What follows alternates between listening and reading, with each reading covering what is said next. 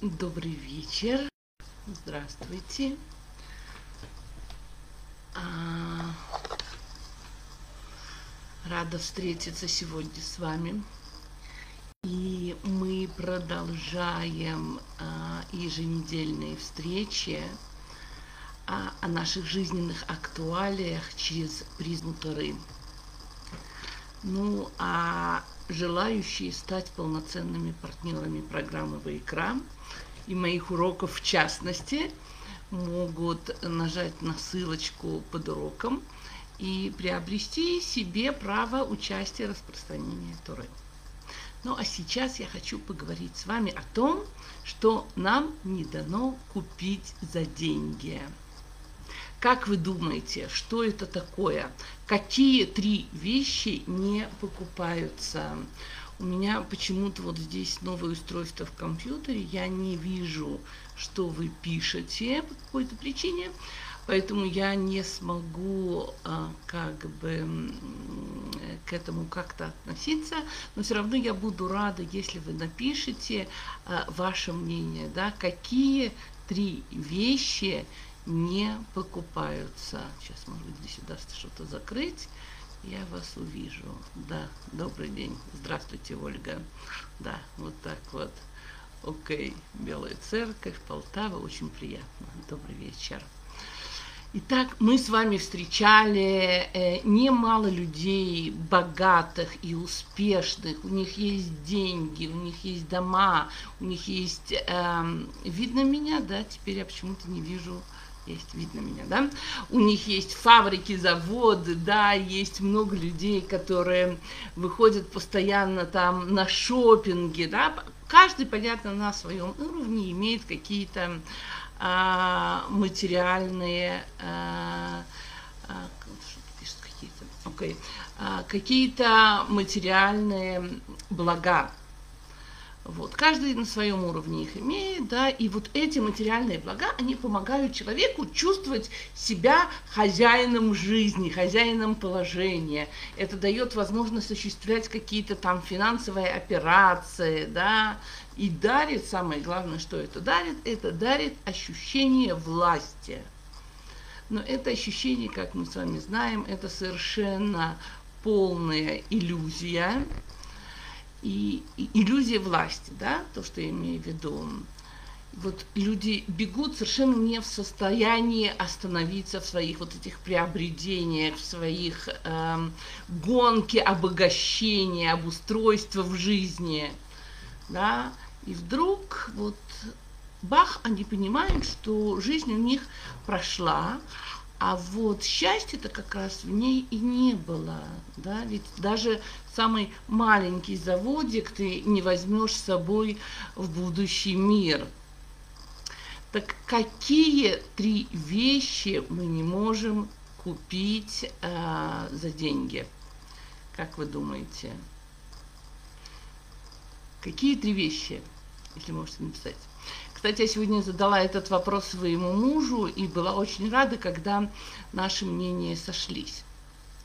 Так вот, первая вещь, которую не купишь, это любовь. Да? Любовь и счастье того, что у тебя есть семья, есть любящий супруг, супруга, дети, внуки. Мы не знаем, что будет с нами завтра, да, и никакие материальные накопления, они не гарантируют нам стабильного будущего. И в конце концов деньги у нас могут украсть, они могут у нас пропасть, может случиться все, что угодно, да. В странах там, где какие-то дефолты, еще что-то, люди могут остаться без работы, без зарплаты, да. И деньги не избавляют нас от болезни и от смерти. Итак, три вещи, которые невозможно купить за деньги, это любовь, здоровье и жизнь.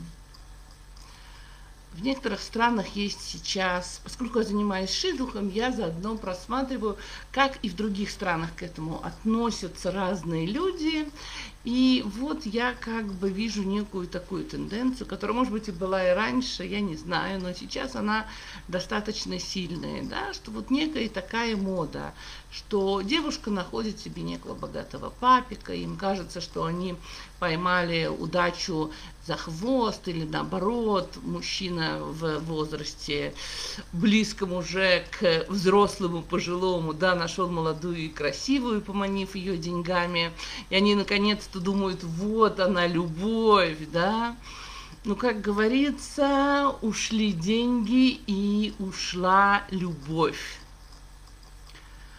Но вот я знаю один рассказ, наш еврейский рассказ про одного не самого молодого мужчину, который был совсем не богатый, но жизнь в результате ему дала молодую, красивую жену из богатого дома, умную, праведную. Да, и так я напомню вам, что Акива был пастухом, и целыми днями он пас стада, принадлежащие некому человеку по имени Кальвасавуа. И вот у этого самого хозяина была дочь. И звали ее Рахель. С детства же эта девочка привыкла к роскоши, она привыкла к красивым одеждам, ко всяким самым изысканным яствам. Ее окружали множество слуг и служанок. То есть жизнь была прекрасная. Тем не менее, с детства Рахель, она привыкла слышать слова Торы, и для нее самое ценное, что было, это вот эти самые слова Торы. Это книга книг, это Тора. Ее папа, самый богатый человек того времени, надеялся, что его дочь выйдет замуж за одного из его знакомых людей, его круга, да, богатых людей, которые изучают закон. Но ни один человек не нравился Рахель, и в результате она выбрала пастуха Акиву, который никогда не учил Тору. Он был и беден, и не совсем молод, и окружающие относились к нему свысока. Тем не менее, вот Рахель, она оценила в Акиве глубокий ум и вот скромность важная вещь – скромность. Девушка думала, что только из своей скромности он до сих пор не пошел учиться. Она никогда не смотрела на него, что вот ты такой глупый, тупой пастух, ничего кроме там э, своих пастбищ э, не видел в жизни. Нет, наоборот, она видела в нем все самые положительные качества. И не стесняясь, Рахель однажды сказала Акиве, если я стану твоей женой, начнешь ли ты учить Тору, да, то есть нам показывается о том, что не всегда надо ждать, что первым делает предложение молодой человек, и не всегда это предложение а, денежного типа, да, то есть здесь она а, готова стать его женой, если он будет учить Тору. «Обещаю тебе», — сказала Кива, и в результате они обручились э, с Рахель в тайне от отца. Отец же выгнал их из дома, и прокричал, что он клянется, что она не получит от него больше ничего. В общем, все эту историю знают хорошо. Я не думаю, что есть еврей, живущий где-то далеко, который ее не слышал когда-либо. И мы возвращаемся к тому, что прошло много лет. И вот Раби Акива уже был не тот самый бедный неуч, и как-то услышал э, Кальва Саво о том, что какой-то великий мудрец пришел в Иерусалим. Богач на самом деле уже давно раскаивался в том, что он поддался своему гневу и вот сказал вот э, клятву вот эту, да, э, и он понимал, что он жестоко поступил со своей дочерью, но вот э, он поклялся, он не может пресечь. У евреев есть такая вещь, что если ты поклялся, то кто-то тебе должен обязательно снять эту клятву, иначе ты не можешь ничего сделать. Вот. А, и вот этот Каля Саво решил пойти к этому мудрецу, попросить снять ему обед. И он понимает, что вот если с него снимут этот обед, тогда наконец-то он сможет помочь э, в бедности своей дочке, потому что он совершенно точно уверен, он не знает, что с ней происходит. Он совершенно точно уверен, что вот столько лет э, она без копейки денег живет с этим бедным пастухом. Вот от, он отправился к э, Раби Акиве, и он увидел знаменитого мудреца и совершенно не узнал в нем того самого пастуха, который работал у него много лет тому назад. В отличие от него, Раби Акива сразу же узнал своего тестя и спросил, если бы тебе было известно с самого начала, что муж твоей дочери станет знатоком Торы, взял бы ты на себя такой обед? На что, конечно, Каля Саво ответил, ни за что, ни за что. Да, даже если бы он выучил несколько строчек из Торы, я бы, конечно, так не поступил. Ну и тогда сказал Раби Акива, я могу снять с тебя обед, я вот и есть твою клятву, да, твой обед, я есть твой тот самый зять, я тот самый пастух Акива. А, и тогда Калясово упал перед зятем на колени, да, потому что теперь он был вообще счастлив. И там, половину своего имущества он передал Раби Акива. А тот все эти годы помнил о своем обещании, которое он дал своей жене, когда у него не было ни одной копейки денег, даже кровати не было. И вот теперь, став богатым, он подарил своей жене да, самое дорогое и красивое украшение, существовавшее в те дни. Это был золотой Иерусалим. А, надо сказать, что Тура, которую изучал Акива в дни бедности, была самым большим подарком для Рахель, и она была дороже любого окрашения. Тем не менее, он выполнил свое обязательство перед женой, да, и э, надо понимать, что как же женщина находит свою любовь. Сейчас мы немножко будем как евреи. Да, сначала мы сказали одно, теперь мы скажем другое. Вот, и будем смотреть, как мы из этого выходим. Да? Сказано, что мужчина обязан заботиться о своей жене. Это написано у нас в Ктубе. Муж должен давать жене больше того, что у него есть. Он должен давать ей время, он должен дать ей внимание, он должен дать ей заботу, он должен дарить подарки, он должен купить дом. И вообще заботиться абсолютно обо всем, чтобы было как надо в этом самом доме написано, что натина давание, да, то есть твоя забота и все, что ты даешь, да, все, что ты только можешь дать, все это самое, оно рождает любовь. Вот как нам не запутаться тут, тут, да, только что я говорила одно, теперь я говорю другое. Но надо понять главную основную вещь, да, что чем больше ты даешь, это известная вещь у евреев, да, тем самым ты больше от себя отнимаешь, вот чтобы дать что-то другое, и на самом деле ты больше приобретаешь. У нас, у евреев, давая, мы приобретаем. Да, чем больше ты любишь свою жену, чем больше ты в нее вкладываешь, да, тем больше ты в нее в денег вкладываешь, внимание, душу, да, тогда женщина, видя и зная, что ты делаешь это все от души и для нее, э, будет с тобой всегда, даже если ты лишишься абсолютно всего. Если ты останешься жить, не знаю, там в коммуналке, ты не будешь иметь ни домов, ни машин. Твоя женщина сделает все, чтобы быть рядом с любимым человеком, рядом с мужчиной, который в момент, когда у него было, готов был сделать для нее все, готов был о ней заботиться. Мужчина же, который считает, и я, делая духи, видела таких, к сожалению, не раз, он считает, что она должна взять меня такого, какой я есть. Да? Я очень горжусь тем, что я учу Тору, я ничего не зарабатываю. Вот я такой вот э, большой праведник, да, я поставил себя бедер, что я большой праведник, да, Всевышний мне поможет, да, и он показывает на первой же встрече, а, при первом общении с девушкой, что он требует от нее, да, того, что ей вложили в голову там, где она, в принципе, училась. У нас воспитывают девушек, да, что муж должен учить Тору, ты должна ему помогать и так далее, и так далее.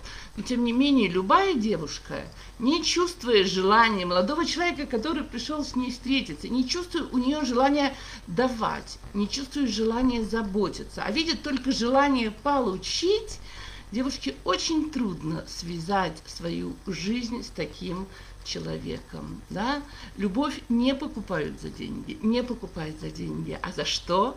Что важнее всего для того, чтобы у нас была любовь? А, хоть я не вижу опять, но, пожалуйста, я буду рада, напишите, что вы считаете, а, а, что вы считаете правильным, да? А, знаете такого человека по имени Стив Джобс, да? Это тот самый человек, который создал, что он создал? Он создал Айпель. Помните такой значок с надкусанным яблочком? Тем самым яблочком, которое Хава дала Адаму, да? Так вот, это практически один из самых богатых э, людей нашего времени. Он ушел в мир, к сожалению, в возрасте 52 лет. И вот он говорил, это человек, который э, был самым богатым человеком, что ничего не могло помочь ему приобрести здоровье и жизнь. Он был готов заплатить абсолютно любые деньги, чтобы его вылечили, но, к сожалению, никакие деньги его не спасли, ничего ему не помогло. У каждого из нас есть лимит жизни в этом мире. Да, мы на наших днях рождения всегда желаем один другому благословляем до 120. Но никто не знает, что нам написано. И возникает вопрос, что же делать? Да? То есть мы с вами поговорили о том, что действительно нельзя купить, немножечко пробежались по ситуациях, которые есть и существуют. И еврейский вопрос, что делать не может быть. У нас, евреев, всегда на все есть ответ. И вот интересно, какой ключ нам дает еврейский взгляд на всю вот эту ситуацию. Да? А, и, как всегда, у нас не бывает, конечно, ничего просто. Сказано, не суди человека, пока сам не оказался на его месте. И вот одна история, которую я хочу вам рассказать. Как-то в один автобус зашел пожилой человек – Ему было невероятно тяжело стоять э, на ногах. Вы знаете, пожилые люди в набитом автобусе, не самые правильные и комфортные, чтобы они стояли и все их толкали. Вообще тяжело, пожилой человек. Вот. И на первом сидении сидит молодой человек. И этот пожилой человек, старый человек, говорит молодому, дорога долгая, мне очень тяжело стоять, дай мне, пожалуйста, сесть на твое место. Но молодой человек э, опускает глаза вниз, сидит и не встает. Мало того, встает, не разговаривает, сидит тихо, совершенно не реагирует. И вот весь автобус начинает закипать, да, какая нынче молодежь пошла. И как ему не стыдно.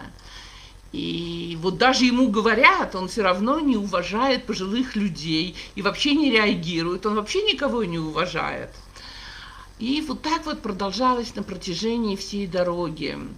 Э, этот пожилой человек уже вышел из автобуса, проехав две остановки.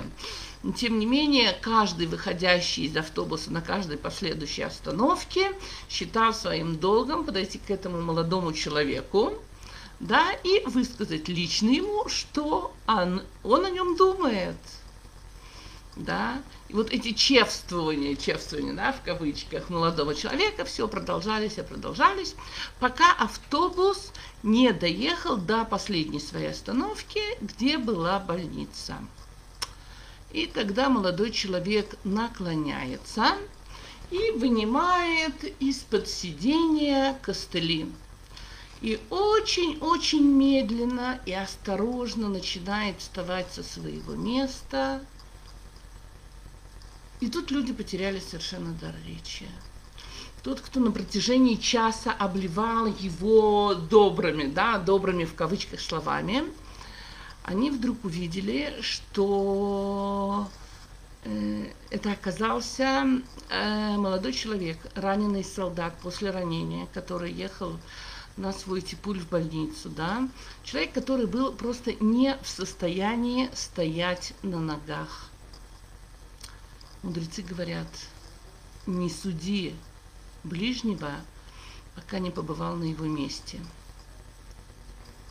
Тогда скажите мне, пожалуйста, то есть выходит, что если мы побывали в подобных условиях, побывали, как говорится, на его месте, нам разрешается судить этого ближнего, разрешается судить своего ближнего, или как, что вы думаете, что у нас с суждением, осуждением, можно, нельзя, где и как, да?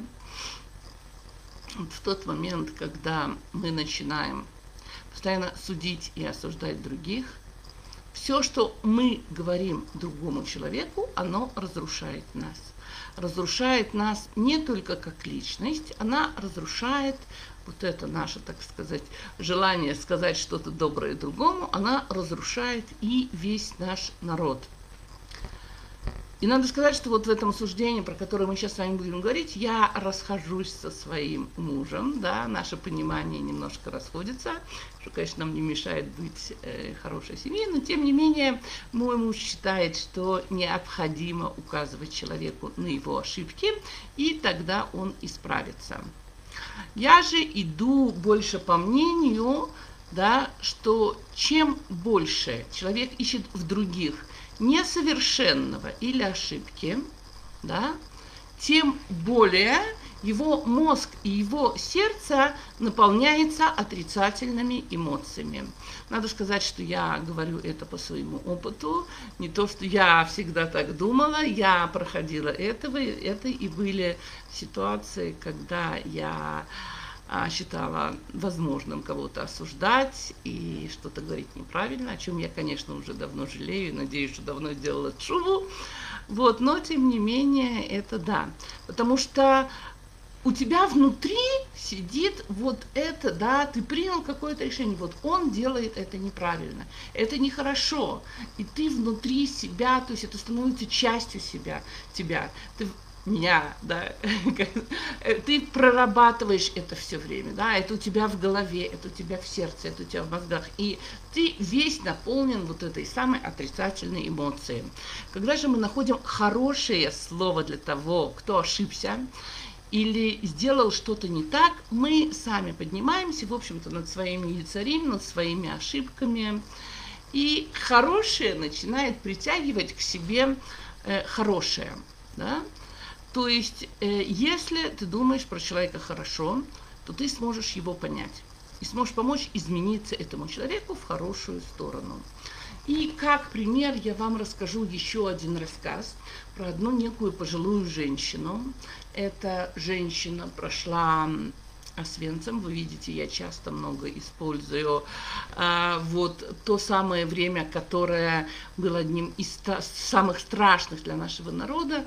То есть, чтобы понять, что люди теряли абсолютно все и кем они оттуда выходили. Так вот эта женщина, она потеряла там всю свою семью, она смогла выйти из этого страшного, ужасного горнила смерти. После этого она переехала в Америку, начала строить свою жизнь, вышла замуж, выучила на психолога, да, не помогла ни одному человеку, сотням людям изменить свою жизнь, исправить свою жизнь, какие-то проблемы свои решить. Ну, естественно, все то, что она прошла вот э, в этих лагерях, потеряв свою семью и видя страшные вещи, конечно, у нее все равно остались в душе. И вот в один из дней э, к ней записывается на прием и приходят – один молодой человек, одетый э, в форму нацистской молодежи. И он начинает кричать, что он ненавидит черных, он ненавидит евреев, он ненавидит мексик- мексиканцев, э, что всех их надо сжечь и убить. Как вы думаете, что эта женщина почувствовала в этот момент? Ну, я думаю, что это просто невозможно передать. Эм, она, тем не менее, сказала этому немцу просто «сядь и расскажи, что с тобой произошло. Да? В момент сильнейшего потрясения, для нее это было сильнейшее потрясение, как будто вот она в молодости встретила того, который сейчас уничтожал ее маму, ее семью и так далее. Вот он стоит сейчас перед ней. И тем не менее, она находит в себе, в душе вот это чувство, да, не суди.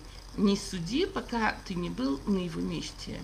Она решает, что она должна его сначала выслушать. И она ему говорит, сядь и расскажи, что с тобой произошло. И вот два часа этот молодой человек плакал и рассказывал, как над ним издевались и те, и другие, и эти. И он действительно считает, что таких людей не должно быть на свете.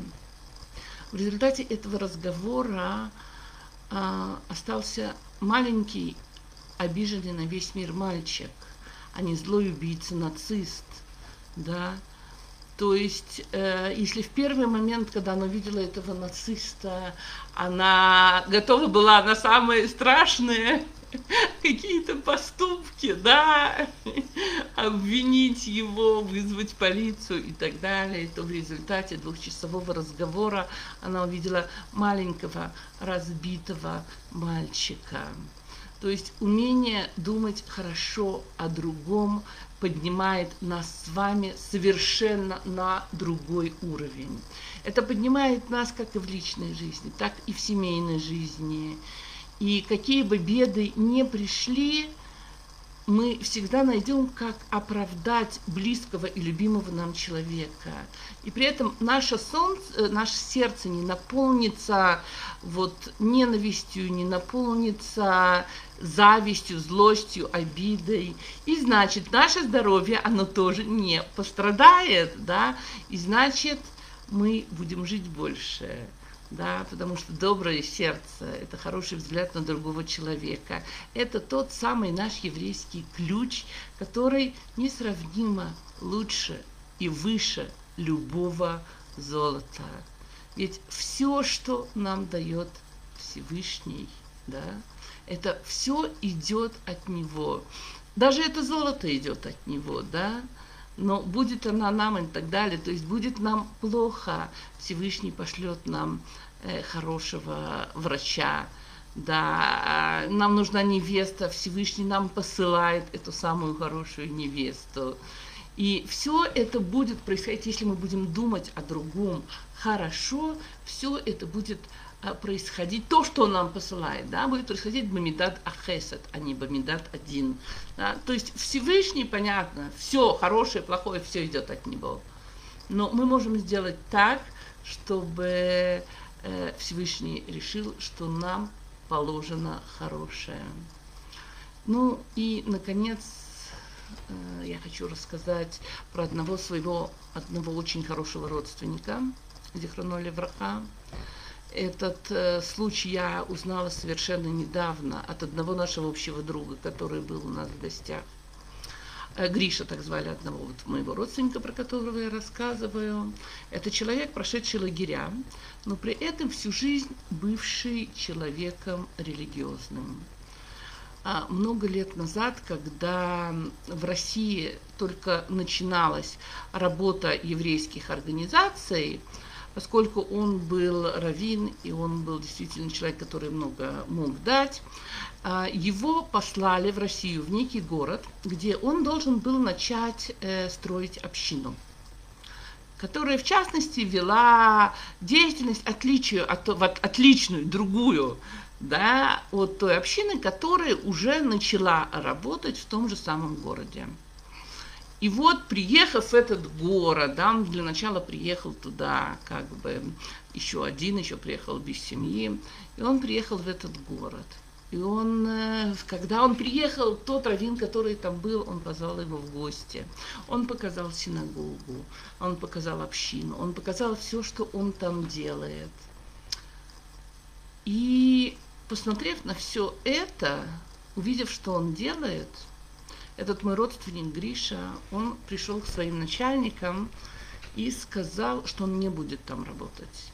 Он не может дать больше того, что делает уже тот самый раввин, который находится на этом месте. Он не может идти против него, так как он его уважает. После этого моего родственника уже не посылали никуда в шлифут, да, но при этом он остался он остался меньшим, он остался человеком, да, Всевышний дал ему прекрасную семью, которая была до этого, но а, человек остался без работы, да, благодаря тому, что он не захотел идти войной, делать какие-то вещи против, потому что он смог увидеть и уважить того действительно, кто там уже построил общину, да. И вот он остается без работы, с прекрасной женой, и а, Всевышний дает ему возможность, он начинает э, вдруг там писать, переводить. После этого он издал много чудесных книг. Да? То есть Всевышний никогда нас не оставляет, и если мы а, делаем хорошее для другого еврея, поступаем с ним по-человечески, Всевышний всегда нам найдет дорогу послать что-то еще лучше, что тебя поднимет еще выше. Поэтому я желаю каждому из нас, оказавшись в спорной ситуации, взвесить, что для него важнее в жизни. Деньги или, казалось бы, некое уважение, или, может быть, какие-то другие ценности. Ведь если мы будем помнить, что все, что у нас есть, да, идет только от нашего папы, то, на мой взгляд, выбор, в общем-то, а, на мой взгляд, во всяком случае, выбор, как выбор понятный, да. И сейчас вот в три недели, да, у нас с вами очень непростые три недели, когда на самом деле э, случаются достаточно много несчастья каждый год, это происходит одно и то же, 17-го Тамуза по 9 Ава, это как раз то самое время нашего исправления, именно поэтому я решила этот урок сделать сейчас, потому что очень важно, что вот в эти тяжелые дни, когда на наш народ всегда падало очень много несчастий, чтобы каждый из нас смог постараться изменить вот то плохое, что есть вокруг него, в нем может быть, изменить на хорошее. Да, это то, что мы с вами можем сделать. Хорошей вам недели. Всего хорошего. До свидания.